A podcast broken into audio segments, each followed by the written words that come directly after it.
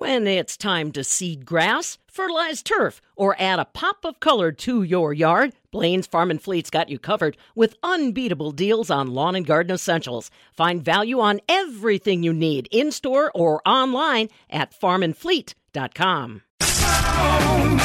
Good morning to you. It's Friday, August 30th, 2019, the final weekday before the long Labor Day weekend. It's Josh Scramlin filling in for Pam Jahnke as she is in Alaska. She will be returning in the middle of next week, so the fabulous farm babe will be back on Wisconsin soil. We've got a lot coming up for you before 6 a.m., and most importantly, how'd you like to win a pair of Farm Aid tickets courtesy of our friends at Rural Mutual Insurance Company? Head to our website, fabulousfarmbabe.net, click the Rural Mutual Farm Aid banner, and enter for your chance to win those tickets. I'm Josh Scramlin, and we've got you until 6 o'clock.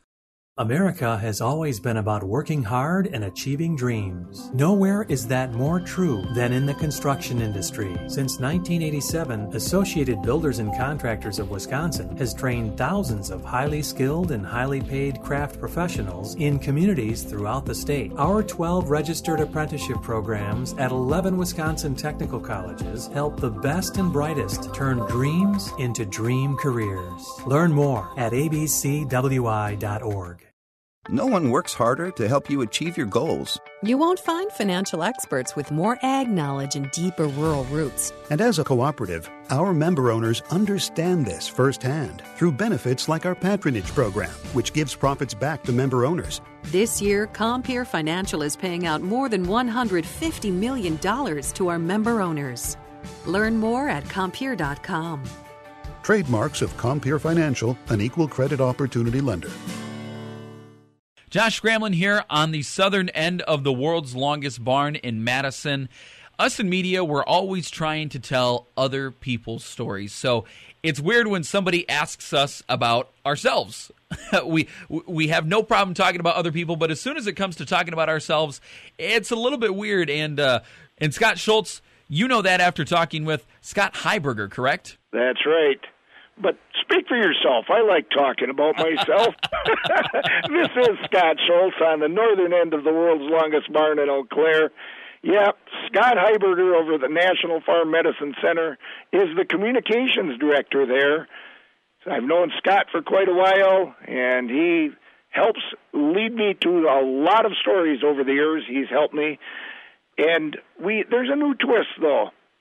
Scott usually is working with media people to tell other people's stories, but this time, this story is about him.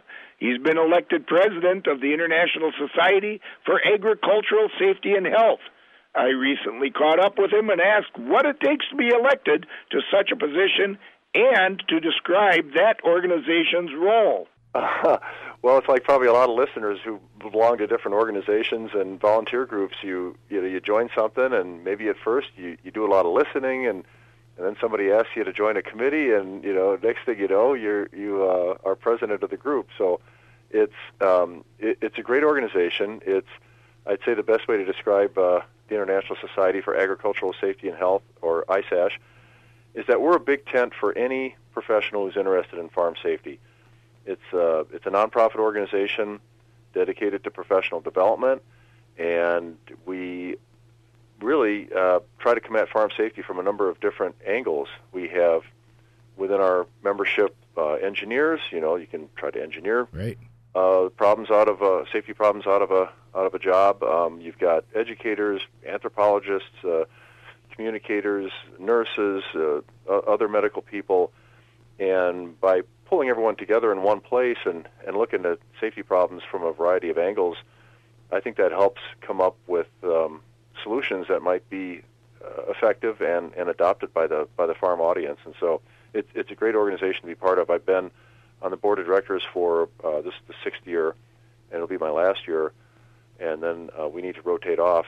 And uh, yeah, I was very honored that that the rest of the board voted me in as president for this year, and so we're a couple months into it and trying to basically set the organization up for long-term sustainability and you know get some procedures and practices in place and and maybe do some recruiting and uh, it's a great organization. And we want to see it you know go on for for a very long time. Does the organization have someplace they call home or is it uh, just spread out and you meet in different places? How does that work Yeah, um, we actually it has its roots in Wisconsin. Now, I, I should have been uh, uh, prepared uh, with this background, but we're, we are incorporated in, in the state of Wisconsin, and I'm Oh.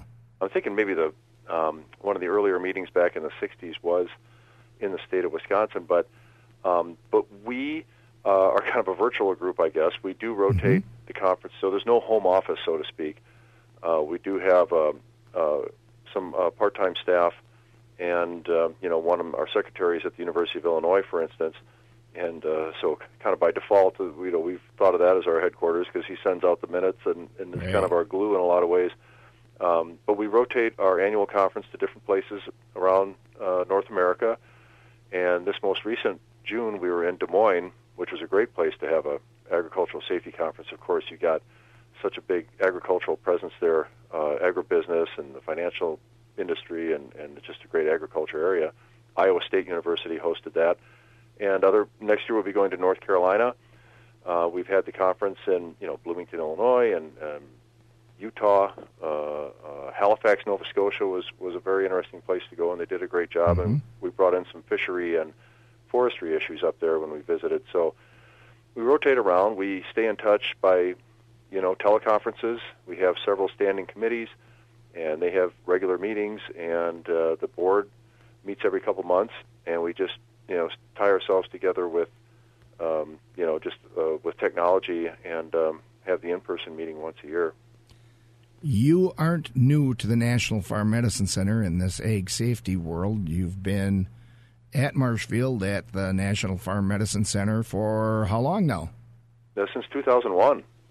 Boy, we've worked together on these issues for a while, then, haven't we? Yeah, yeah, you know, and as as different generations come in, I mean, the, the, you, do need to keep repeating the message, and then with each generation, sort of, you know, revise maybe how you how you look at your message and how you're delivering it and how it's being received. But yeah, I mean, the the same basic farm safety messages are still there, and you still see the same basic headlines um, of different injuries, and you know, unfortunately, just just the names change. Uh, you know, although there has been a reduction in the rate of child injuries in this country in the last uh, 15 or so years, and so yeah, there's definitely some areas where we're making progress. the child injury reduction, you guys have been working hard on that, uh, especially at the NFMC. What are the main reasons for some of those reductions, might you say? Just do you have a gut feeling about why those uh, injuries have been reduced some? And I'm laughing because yeah, we have uh, worked together a long time, Scott. You knew that I might very well say, "Well, Scott, I really can't answer that because I don't have the you know the hard data in front of me." um, but no, I can answer that because it, it is a little uh, speculative. But yeah, I've been uh, I've been around, you know, all, all that's happening, and uh, and we can look at a few things. And um, the National Children's Center for Rural and Agricultural Health and Safety uh, was established in 1997, and that's housed here within uh, Marshfield Clinic and the Farm Medicine Center. Right. And so the National Children's Center, every five years we we uh, compete and have been fortunate to be renewed for a, a, a federal grant uh, from NIOSH that that um, enables us to sort of you know lead and pull together uh, priorities and, and initiatives aimed at child ag injury prevention. And so for the first time in, the, in this country, we've got sort of a flagship to, to be sort of a clearinghouse of, of these different efforts. Uh, but beyond that, you know, it's it's. Um, I see in media, I see a better awareness both in advertising. You know, companies that advertise equipment. Um, you know, you always see best practices emphasized in. You know, if you're, whether you're selling ATVs or tractors, you know, Right. everybody's buckled in and they're wearing all the proper equipment, and you know, that's that's something that we think a picture is worth a thousand words, and, and we think that probably has an effect. You've got parents now who grew up in an age of uh, well, they grew up in car seats and they wore bike helmets and Right. um, had some you know exposure to safety initiatives that maybe previous generations didn't. So probably if they hear something about safety, you know, we feel like that might have a better chance of resonating with with today's parents. Um, you know, and just the idea that you know farmers love the lifestyle and and you know we, we want to see it perpetuated and and you know we all do and um, if you can and I think I think there's been challenging of traditions that are unsafe. You know, traditions are great to pass down, and that's the you know in many ways the the fabric of of rural living and and farming and ranching. Um, but there are some there are some traditions worth challenging, such as you know having the grandson ride on your lap uh, on the tractor, and uh, Right. you know th- things like that. And I, I think those are becoming more. Um, I, I, I think the farm community is is um, you know challenging some of those unsafe practices more. It's you know just leave the good stuff, but but challenge maybe some of the old uh, the old traditions that uh, just really aren't safe. In general, are you saying your message is being heard now more than ever? You know, it's a combination. I think maybe that people are more receptive. Right. They're more receptive to it, and, and we have to stay on our toes and put the message in places where we hope it'll be received and work. Probably the most important thing, uh, I guess I came to this in kind of a circular way, is working with groups that are close to farmers, working with uh, lenders, um, insurance people, you know, people who visit farms, veterinarians for a long time have been a group that I think uh, people have tried to work through on, on getting information out. Rural firefighters, we've got a, a project, a, a growing project here, it's, it's growing nationally, where we work with fire departments to kind of train someone within the department to, to train the rest of the department uh, in responding to agricultural emergencies. And Right. and also sort of arming firefighters, not just training with them uh, as they respond to, to situations, but um, just so that they can have a set of safety eyes, so that we can sort of spread, so that they can, if they're on a farm or they're talking to their neighbor, they can offer some safety advice or point uh, farmers towards a resource or maybe help them prepare for an emergency by mapping out their um, where the shutoffs for you know things are and where the chemicals are stored and where the different tanks are. And we work through you know Farm Bureau and, and some of the producer groups, and that's been a real real key. It's one thing for us to be here in Marshfield saying we ought to do this this and that, but by working with these groups who work with farmers and individuals who work with farmers, we can learn from them how best to, to reach our, our target audience, our end users who um, you know would be the farm families themselves, and of course, too, a whole other branch of that is you know employed farm workers and, and the migrant workforce. You know, we've we've got a, a couple programs in that area too. So, yep, working with others that's that's really a key. the International Society for Agricultural Safety and Health. What you described early on in this discussion is an organization that deals with a wide variety, what a vast range of safety issues there are under the umbrella of agriculture. There are also probably, I'm guessing, some things that resonate across uh, disciplines in agriculture. Does an organization like that help make things smoother instead of one region uh, reinventing the wheel, you know, trying to learn? You guys are getting together and actually communicating on a national, international basis about what each other are doing so that you know that somebody's doing this and, hey, I'm latching onto that idea. Yeah, that's that's the biggest value of this organization, and uh, I, I need I need to have you when I'm doing brochures. I, I need to work with you on, on encapsulating, you know, what we offer and what we offer our members, and and you really hit upon it. You know, there's the collaboration. It's it's the not reinventing the wheel. It's uh, taking an idea and building on it. It's it's collaborating. Um, We've got a researcher here, Brian Weichelt, who, who uh, uses informatics and uh, a database of uh, agricultural injuries as a way of tracking the injuries, doing surveillance, building up a database that researchers can use for their projects. And a couple years ago, Brian started talking to some other members of ISASH who have set up uh, maybe more regional or specific type of uh, surveillance mechanisms for agricultural injuries. And so now, rather than each of these parts of the country doing their own thing, you've got several researchers working together Right. to, to better track these injuries. You know, that would be one example. And the membership is, uh, we're still trying to put more eye into, into ISASH and, and make it more international. The membership, I Right. would think, uh, is probably, you know, 80% plus North American right now, but we do have a foothold in, in a number of other nations. And, um, you know, like you said, there's certain issues that we wrestle with, like, um, you know, attitudes and, and behaviors of people working in agriculture. Um, you know, I've done this a hundred times, I've never gotten hurt, kind of thing. So, you know, there, there are certain things that sort of transcend, you know, the different boundaries that, that we all wrestle with, you know, around the around the world as far as farm safety. But no, that's the real value is to to get together, and you can do a lot of things virtually, but it's really valuable that once a year to, to get together, to talk to people in hallways, to see somebody's presentation, and realize somebody is working on something maybe that you you also are working on, and um, that's that's the real kind of you know synergy, I guess, that, that, that comes out of ISASH. Well, thanks for your time this morning, Scott. That's Scott Heiberger, president of the International Society for Agricultural Safety and Health. Scott's day job, of course, is communications director at the National Farm Medicine Center, housed at the Marshfield Clinic Health System, and he also does uh, work with the Research Institute there. This is Scott Schultz on the northern end of the world's longest barn in Eau Claire. This is the Farm Report with Pam Jahnke.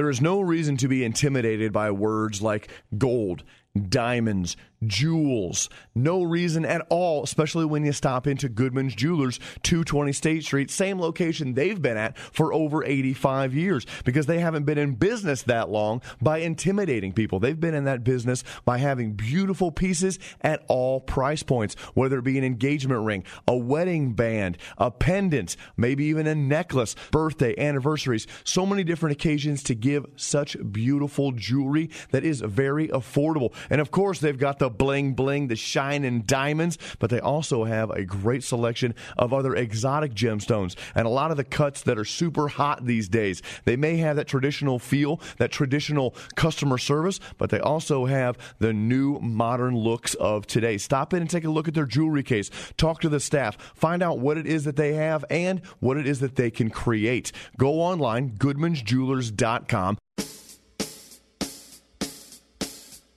She knows farming, and she'll put you in a headlock if you say different. This is the Wisconsin Farm Report with Pam Jahnke. Josh Scramlin filling in for Pam Jahnke. She is in Alaska. She will be back at the middle of next week. 521 on a Friday, which means it is time for Ag Weather with Ag Meteorologist Stu Muck. Stu, good morning. How are you? Good morning, Josh. I'm doing really fine. How about you? I'm doing good. I am liking these moderate temperatures. Oh, they're nice. I mean, it's cooled off nicely. But yesterday, that little cool front did slide through. I happened to be over in Plymouth in the afternoon. There was actually a, a severe weather warning in northern parts of Sheboygan County, and it looked kind of fierce. That was right when that cool front went through, and it didn't take long. It passed, it cooled off, dried out, the sunshine was out. That's what's in store now for today. That cool front way down from lower Michigan down into Indiana, Illinois, northern Missouri. Nothing on the radar nearby. Most activity in Missouri, Kansas, down to Oklahoma. That'll all stay off to the south. We'll watch that front, though, this weekend. It holds just to our south. May account for a small rain chance a little later tomorrow. And otherwise, it sounds very nice on through Sunday into Monday. Monday evening, once again, another small chance of rain may redevelop. I'll have the forecast right after this. Are you fairly fit but would love a little edge up? Are you entering middle age with a slowing metabolism and weak core? Emsculpt may be your answer. A skincare minute with skincare expert Michelle Neeson. Rejuvenation Clinic of Sauk Prairie is proud to be one of the first clinics in the area to offer this new muscle building technology called Emsculpt. It's approved for building and toning abs, arms, butt, thighs, and calves. Emsculpt works. One 30 minute treatment can be equivalent to 20,000 crunches or 20,000 squats.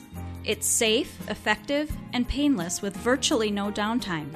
Sound too good to be true? Visit Rejuvenation Clinic of Sauk Prairie to learn more.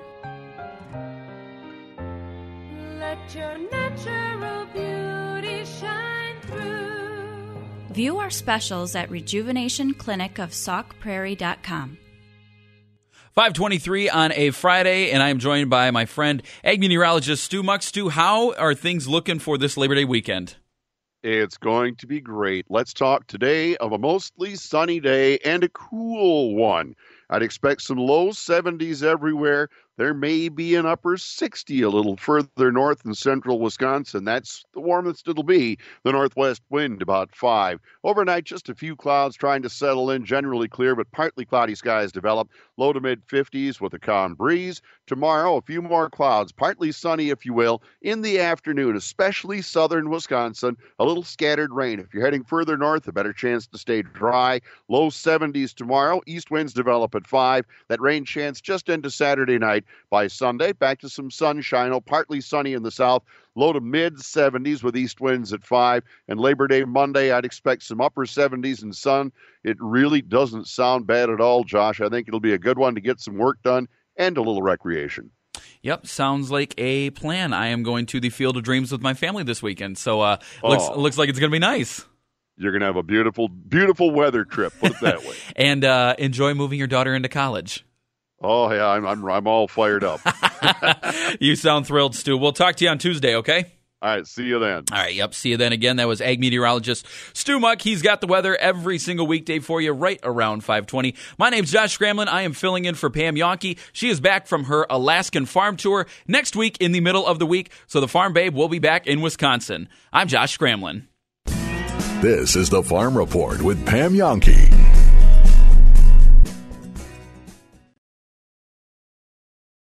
The fabulous farm babe Pam Jahnke wants to turn your baby into a fabulous farm baby. Go online now to fabulousfarmbabe.net. Check out those adorable baby bibs and sign up to get yours absolutely free. Thanks to the wonderful folks at Kwik Trip.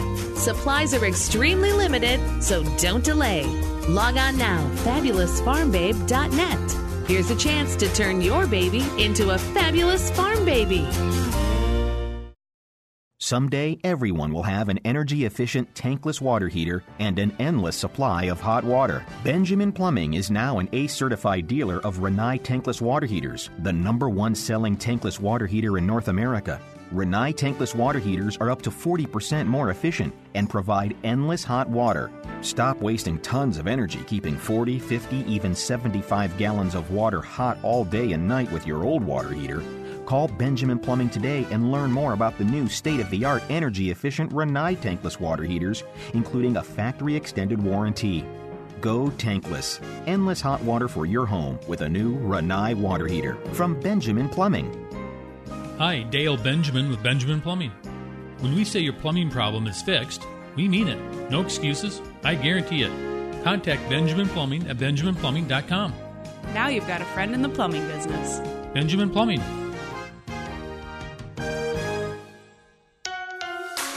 Rural Mutual Insurance, keeping Wisconsin strong. Get insurance from a company who knows Wisconsin and cares about your community. You may know Rural Mutual Insurance as the number one farm insurer, but did you know they also offer competitive home and auto rates? Visit ruralmutual.com to learn more about products and discounts.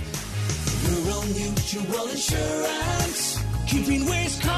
We've got Wisconsin sports covered. We've got an exciting new 96.7 destination for our FM, 1670 2020. I'm Pam AM. Jahnke, inviting you The Zone. We're going to Costa Rica and Panama. The dates January 4th through the 13th. What a great way to start off the new calendar year. We'll begin in San Jose, Costa Rica with a tour of Doka Coffee, Butterfly Gardens, and a Costa Rican dairy. The natural beauty of Costa Rica you will not miss. We'll be going to a wildlife refuge. We'll enjoy Arenal Volcano National Park and more. Then it's on to Panama, and we'll see more than just the canal. We are going to also visit some of the indigenous colonies that are available in Panama, and of course, the natural beauty and their agricultural highlights as well. Again, the dates January 4th through the 13th, 2020. If you'd like to come along, jump online holidayvacations.com, look for the keyword Pam, or call 800 826 2266. That's 826 2266. Are you ready for the next generation of body sculpting? A skincare minute with skincare expert Michelle Neeson. Current body shaping devices have addressed unwanted stubborn fat and skin laxity. But what if we want more muscle strength and toning? Emsculpt is our new body sculpting device at Rejuvenation Clinic of Sauk Prairie that uses high intensity electromagnetic contractions with a 30 minute treatment described as equivalent to 20,000 crunches. Emsculpt is approved for abdomen, arms, thighs, and calves. And it's also the world's first non invasive butt toning and lifting procedure. Emsculpt is a safe, effective addition to any workout program. The possibilities are endless. Let your natural beauty shine through. View our specials at rejuvenationclinicofsaukprairie.com. Silver and gold shining forever. Diamonds and other exotic gemstones, some mined right here in the United States. Great prices, a helpful staff. Where can you find all of this? I'm telling you, Goodman's Jewelers. They've been in business for 85 years because they know how to treat their customers right. They've been a part of a lot of love stories in those 85 years, from engagement rings to wedding bands to necklaces, brooches. They even have officially licensed NCAA Bucky Badger UW jewelry. And if you've got a graduate who's maybe heading to UW, you may want to stop by Goodman's Jewelers to pick up that perfect gift. And they've got a gift for every occasion and someone to guide you along the way. Back in the day when I used to hear jewelry store, I thought there's nothing in there that I can afford. Stop in and talk to John and his staff and find out just how wrong we are. They've got some beautiful pieces at all price points. Their website, goodmansjewelers.com. Their location, 220 State Street. Same spot for those 85 years. Cody, how the hell does the rain delay at Miller Park? Oh man, I don't even know. I, it was so surprising too. Like I didn't even notice it was raining. Like, I just saw fans starting to head for the concourse. I'm like, what's going on? And then I realized it is raining. I was like, how's this happening? Like, did people think it was like that show, like Impractical Jokers or something, Cody, where like people were looking around, like, what's the gaff here? Like, is somebody going to run out and like, you know, you're on candid camera? Like, how, uh, was it just like what was the mood in there? Like the vibe when the game was delayed? I mean, it didn't feel real, and then everybody just kind of started laughing. It's kind of like how the Brewers season has gone. I mean, it was the perfect uh, metaphor for uh, what has been going on this year. Yeah, and then you know I said this. Uh, by the way, Cody, I don't know how much of a sports handicap you are, but uh, you'll be happy or maybe bittersweet to know that we have instituted the hashtag No More Brewer Bets on the Daily Action Zone. We are calling it. We're waving the white flag as far as sports gambling. Yesterday, I took the Brewers and. Nelson and Ebor are kind of questioning it, and now retrospective, obviously, it was a terrible bet. But you know, going into that game, you talk about a must-win game already. You factor in that Houser's probably been your most consistent pitcher the last month. The opposition pitcher last night hadn't won a game since since early July. He was 0 for his last eight starts. I mean, you talk about a game that should have lined up perfectly for the Brewers to lose that game. I don't want to say there's no hope, but that's kind of to me like a symbol. Like if you don't win that game, I, I don't know where you go from there. Yeah, and Adrian Houser actually pitched pretty well. He went five innings, only allowed the one run off the home run from Yadier Molina, who is just an absolute Brewers killer. He's probably going to thank the Brewers in his Hall of Fame speech. Uh, Houser, he actually had to leave the game, though he only threw 74 pitches. He had left hip discomfort. Oh, that's uh, what it Houser was. described, yeah, and Houser and Counsell both described it as not serious, but there may be a little bit room for concern. Houser said he was feeling it before the game started, and then it kind of inflamed up in the second inning. He said he had it last season as well, uh, so it's something to watch. Houser did say he doesn't expect to miss his next start, but if you have discomfort like that, that can linger, and it, it, could be a problem moving forward. So hopefully it's nothing, but they, they did say that it, it is a concern. Uh, but yeah, you look at last night's game, and I thought the Brewers were a lock to win. Like I felt really confident about that because Same. We bet on uh, you in the action zone. Yeah, you mentioned what what Mikolas has done, and, and I, I, I saw the stat last night, and it really jumped out at me. Mikolas' curveball last night, sixty-three percent of his curveballs were in the strike zone, and sixty-one percent of his sliders were in the strike zone. When you throw breaking balls, uh, you want those to come outside the strike zone, try to get hitters to chase. And the Brewers just could not hit the breaking balls. Like their offense is not locked in right now, and I expected more from their offense, especially in a game like this where I don't know if I'd call it a must-win yet, especially because you're still only three and a half games out of the wild card. I, it looks like they're not going to win the division. I think it's kind of safe to say that I think the division chances are, are gone, but the wild card is still there. But losing two in a row now uh, to the Cardinals in the stretch of ten games where you're playing, uh, you know, against the Cubs, the Astros, and the Cardinals, like you, you just got to start winning some ball games. I mean, there's only what, what 30 games left. Like you, you can't you can't keep doing this. Uh, Cody, visiting is- with our. Go ahead. Uh, Cody, I mean, is the wild card even? A sh- I mean, what's one? Give me one positive about the Milwaukee Brewers that would say that they're going to get to the wild card. the one thing I'll say about that, I think they're a better baseball team than how they're playing right now. Uh, so, so I think that's where the hope comes. Uh, that's where the feeling that they can turn it around and still make a little bit of a run and and get to a position where they are playing for a wild card. I, but that's about it. I mean, but And that's, recently and that's a kinda- hope. That's a hope, right? Yeah, that's a hope. But you know, there's a saying: you are who who you are. You are what your record says you are. So, And Cody, I believe it was uh, Denny Green. He said they are who we thought they were. well, Yadier Molina definitely is who we thought he was. That's for sure. That guy, He's such he a got, Brewers he got seven. He got seven home runs in the season. Three of them have come in the last two days. Yeah, it's uh, it, it, it was it's been a tough couple of days. Let let me ask you this on a, on a lighter note: uh, giving credence to someone's criticism that has 183 Twitter followers by playing their name as a walk-up music, genius move by Christian Yelich, or uh, getting bodied uh, on Twitter move by Christian Yelich? It's pettiness level a thousand, and I love it, and I fully support it. Hey, what was he And saying I after the hope he game? continues to do it. What was he saying Uh, about it? I really loved his response. He said basically that he knew he was going to get criticism for it uh, by some people, and he said he didn't, he didn't care. You know, he did it because it was fun, and Let's talk about something that everyone not only loves to talk about, but eat. No, I'm not talking about cheese curds. I'm talking about meat. For the Midwest Farm Report, I'm Josh Scramlin. And to talk more about meat, I spoke with Stacy Scramlin-Zuelly, and my full title, I'm assistant professor in the Department of Animal Science at Purdue University. Stacy, can you tell me what your focuses of research are at Purdue? Uh, so I focus on fresh and processed meat quality.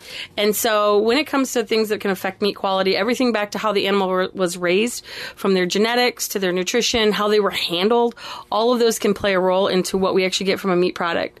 So it's important we do everything right on that aspect and, and see how that affects that final product.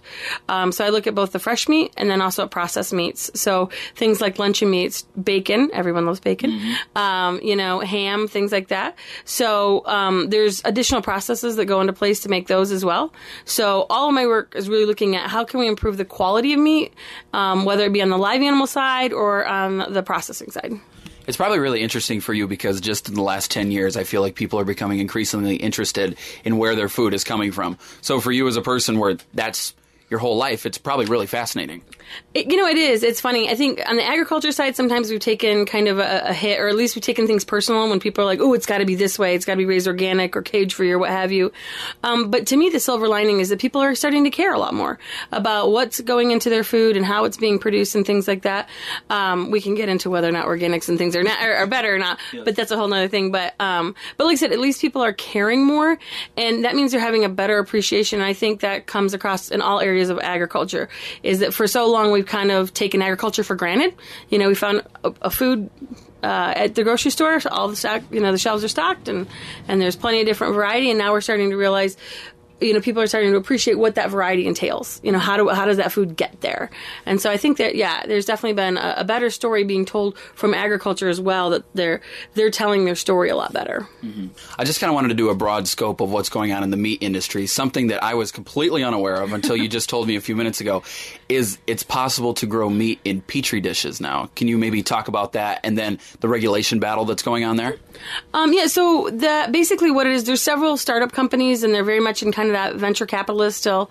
Um, not much has really met the market yet, or I don't think that. Yeah, they're not in the market yet, but they've, um, you know, there's been a lot of discussion about who was going to be in charge of it. USDA and FDA, they actually are kind of taking a joint role as far as um, one one agency is decide is going to regulate kind of the initial startup of it, and then another agency is going to kind of take over and actually inspect it on a daily basis.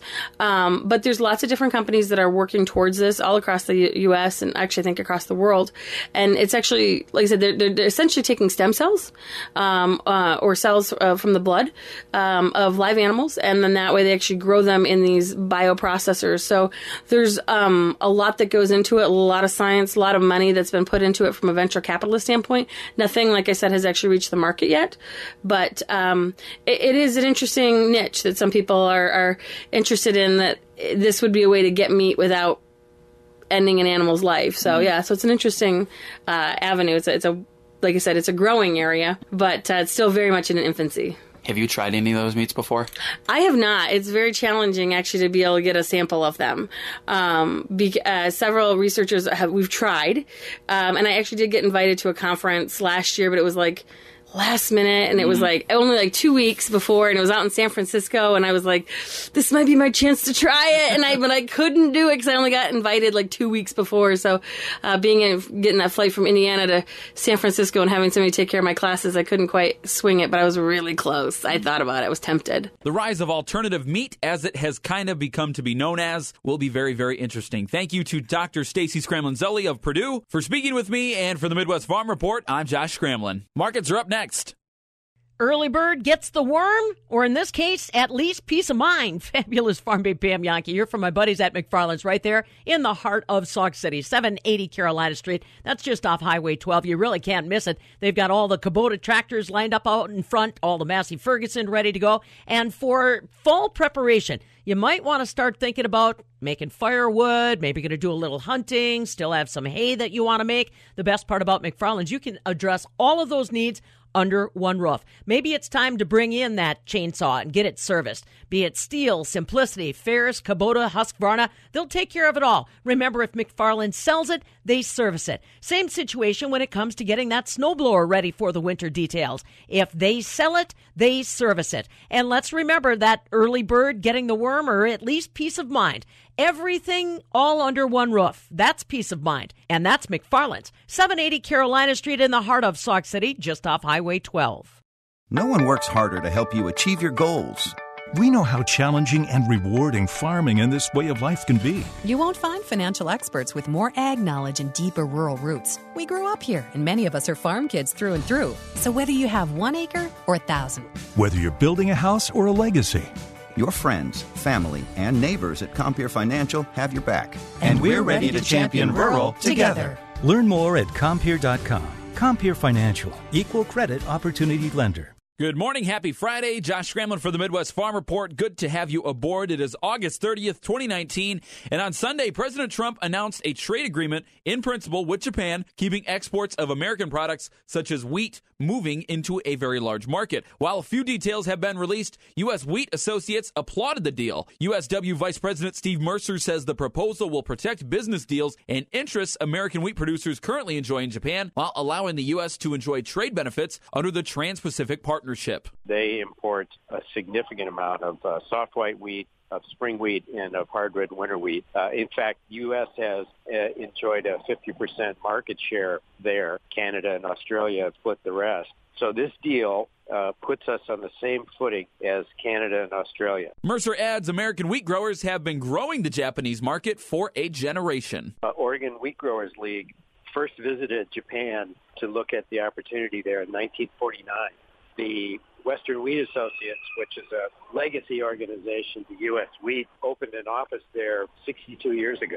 So this is a market that wheat farmers built and has created a relationship that is very, very important, critical even. He continued that this will help rural ag economies that continue to struggle. Mercer added special thanks to Chief Ag Negotiator Gregg Doud and USDA Undersecretary Ted McKinney, who went the extra mile to ensure Japan was a viable option for U.S. producers. And with that being said, let's take a look at your opening markets on a Friday. Cash corn sits at 361 and a half. That's up one and three quarters of a cent. And new crop corn is at 373 and a quarter. That is up two pennies. Cash bean currently sits at 857 and three quarters. That's up a penny. And new crop beans are at 873 and a half. That is up five cents. Cash wheat is at 459 and a half. That's down 10 and a quarter of a cent. And new crop wheat is at 467 and a half. That is down five and a quarter of a cent. As for livestock, live cattle sits at 105.6 and a half. That's up five and three quarters. And feeder cattle is at 133.4. That is up five and a half cents. Lean hogs are at 64.9. That's up 1.4.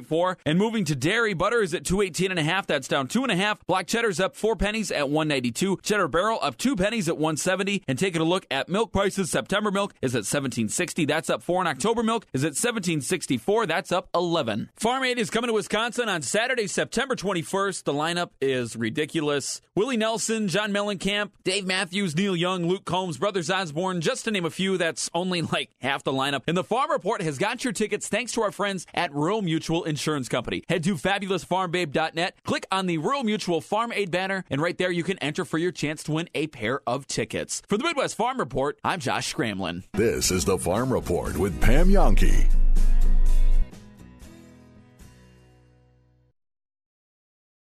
As summertime reaches its peak, so does property crime. The Madison Police Department and Madison Area Crime Stoppers has a few tips on how to keep you and your family safe this summer. Be aware of what's happening in the neighborhood, get to know your neighbors, and look out for one another. Lock your doors, including the garage door. Unlocked doors are open invitations to intruders. Don't post on social media that you are leaving town, and wait to post photos after you return from your trip. Plan your route. Stay within well traveled routes and walk in groups. There's safety in numbers. If your child or teen will be alone a significant amount of time, have him or her check in with you if they plan to leave the house and when they arrive back home. Monitor internet and social media activity to establish children and teens are visiting appropriate sites and following guidelines. Always lock your doors and roll up your windows when you leave your car. Do not leave valuables in the car.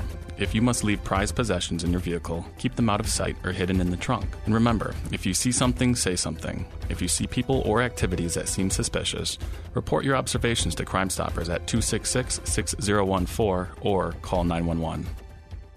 I bet many of you don't even know that Wisconsin's He sits down with former medicine right Badgers to break the down the season. campus. The Sometimes Wisconsin if you don't Football Roundtable. Thursday nights from 5 to it's there. 6. Live from Coach's. Club. The Her Zone. Piper came down with an emergency gastrointestinal problem, and she needed help right away. And she turned to the UW School of Veterinary Medicine. I called them immediately, knowing that I could get through to somebody, and they pretty much walked me through it. And that alone just put me at ease. So I called back probably 15 minutes later and said, I'm on my way. Fortunately, that emergency after our visit to the UW School of Veterinary Medicine was productive. Today, Jody is a strong advocate for the UW School of Veterinary Medicine and their expansion project. My name is Jody, and I'm the mom to my dog Piper. I 100% support the building project for the UW School of Veterinary Medicine, and I hope you will too.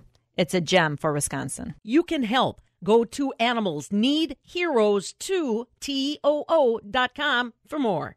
A lady who knows overalls are fashionable every season. Aren't you taking this a bit far? The fabulous farm babe, Pam Jahnke. Well, as we wrap her up today, we want to bring some good news to those farm families that are working with Compeer Financial.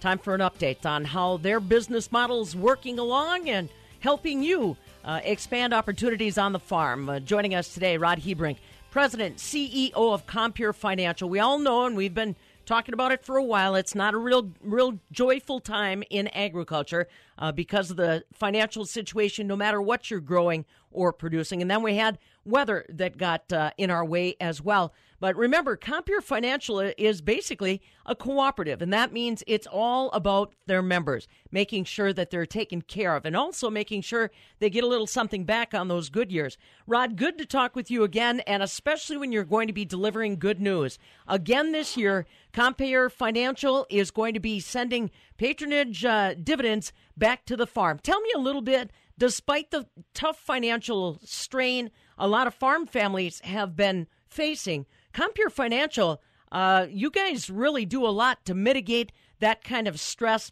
on your portfolio. Tell me how 2019's been for Compeer. Well, 2019 has been uh, performing better than expected, and I think there's a couple of reasons for that.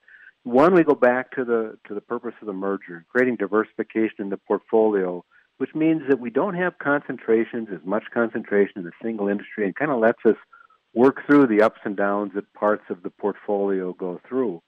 And then I think really across our territory, the market facilitation programs that came uh, and were paid last year in 2018, particularly in soybeans and a little bit in other commodities, that made a bigger impact than we thought at the time uh, in agriculture and helped farmers kind of weather through. And so we haven't seen as much impact in our portfolio as we expected going into 2019, and our, and our earnings from the strength of the portfolio continue to be excellent at this point in time. You know, that's that's very interesting that you point out. So many people only hear the headlines about uh, the AIDS, the market facilitation program, and stuff like that. But the bottom line is, it's not like uh, farmers are are living extravagantly. They're coming right back to the partners that they work with to make sure that they're trying to take care of their debt as best they can. Huh, Rod?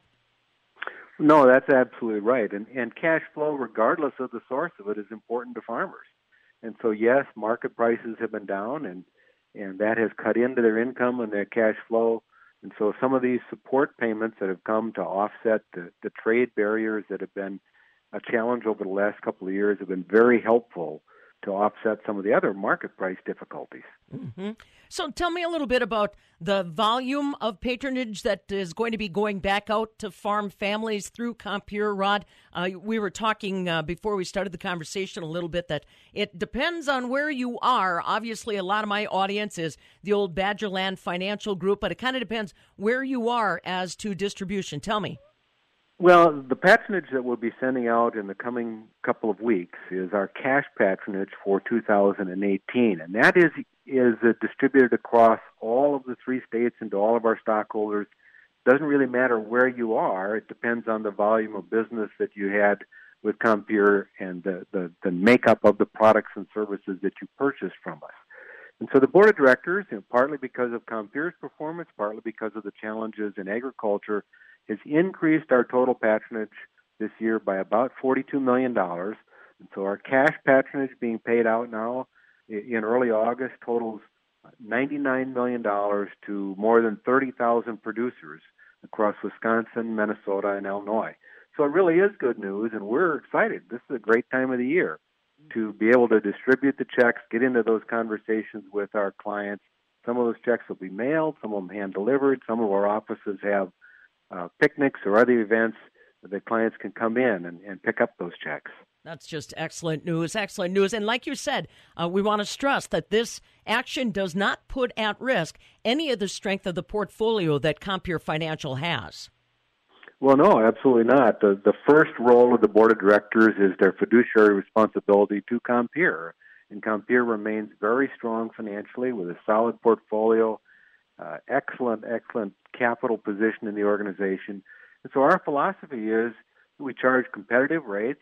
We will retain what is necessary in the organization to maintain our financial strength, and we'll return uh, all of the rest to our stockholders. And that's the basis for the patronage program and why we're able to, in total, between the cash patronage and the allocated equities distributed in February of this year, to pay out more than $152 million to our stockholders. Boy, that is excellent news. Again, like I said, at a time when farmers are, are looking for any good news. Hey, Rod, let me ask you it's been about two years now since uh, the official merger uh, that created Compeer. First Farm Credit out of Illinois, AgStar Financial out of Minnesota and Western Wisconsin, and then Badgerland Financial. How are things coming together? I mean, you know, it takes time to get everybody on the same team. It can take time to get some of the, the big plans in play. When you take a look across not just Compeer's portfolio, but the team you've got out there in those offices delivering those checks, how do you think you're doing?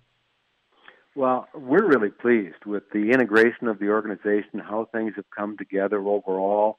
Uh, the patronage program is an indication that we believe we're able to follow through on the, on the promises and commitments that we made as a part of the merger. I've talked to our team internally that these first couple of years have been building foundations, and sometimes we get impatient because, you know, like another construction project, that foundation isn't the most exciting part. You can't really see it, the progress being made, and and the foundations are there. Now we can turn to the more uh, exciting and visible parts of the project. Uh, later this week, I'm meeting with some client advisory council meetings. We're going to share the investments that we've been making in technology and how that how we begin to roll out new products and services uh, to our stockholders. And that's the part that they can see. But over the last couple of years, we had to build all of that internal foundation, get all of the technology systems on the same page that allows us to deliver those enhancements to our to our stockholders along the way. Right, and like you said, sometimes those stockholders uh, may not necessarily be completely familiar with, let's say, Wisconsin agriculture or something like that. You'd still need to keep them attracted in the Compeer financial business model. Well, absolutely, and you know our focus is uh, to support agriculture and rural communities through the products and services that we provide. And so it can be a, a, a broad range from from pure commodity agriculture to part-time agriculture, small farms, large farms, agribusinesses, rural communities, rural homeowners. Uh, we try and serve the whole rural uh, e- economy and that's connected to agriculture.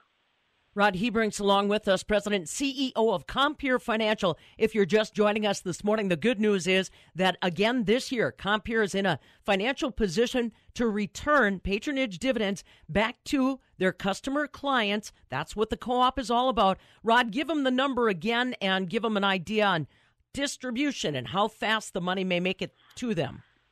Well, this uh, in the next couple of weeks, we'll be mailing or hand delivering more than 30,000 checks totaling $99 million across the three states of Wisconsin, Minnesota, and Illinois. And couple that with your February distributions, and it really turns into a big number. It does. The total for 2019 is $152 million, and we hope that, well, one, it rewards our clients who are part of the organization and the cooperative, but it also uh, is is one of those benefits in helping them through this challenging time in the agricultural economy. Well, congratulations again on uh, keeping that team pulled together so well and finding ways to perform so well that the market rewards us. Rod Hebrink, along with us, he is president CEO of Compeer Financial. And remember, if you're already a customer, you'll be getting some information on that patronage dividend, I'm sure, in the mail or, like Rod said, face to face. If you're not yet working with Compeer Financial, why don't you investigate what they may have for you? Very easy to do. And remember, there's Compeer Financial locations all around our listening area. You can find one, find out more about what they can do for you, whether it's a home out in the countryside or adding on uh, another barn. Compeer.com